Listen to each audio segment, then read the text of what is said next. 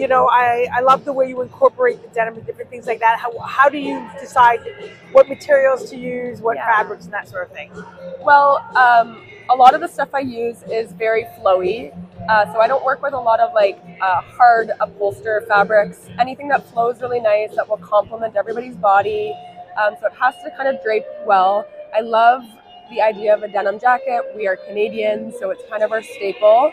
Um, so our denim line was kind of our crossbreed between our denim jacket and a kimono jacket. So it kind of incorporates that Canadian influence and gives it a little bit more structure while kind of recreating what our original design was.